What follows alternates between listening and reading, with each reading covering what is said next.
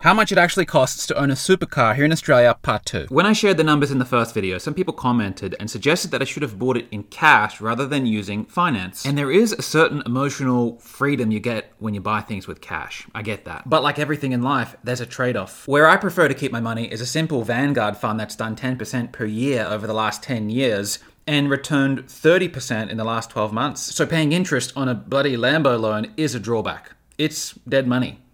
But it's three point nine percent per year. That there, where my money is, is doing ten percent per year. And so it's the lesser of two evils. I prefer to pay three point nine than sacrifice ten.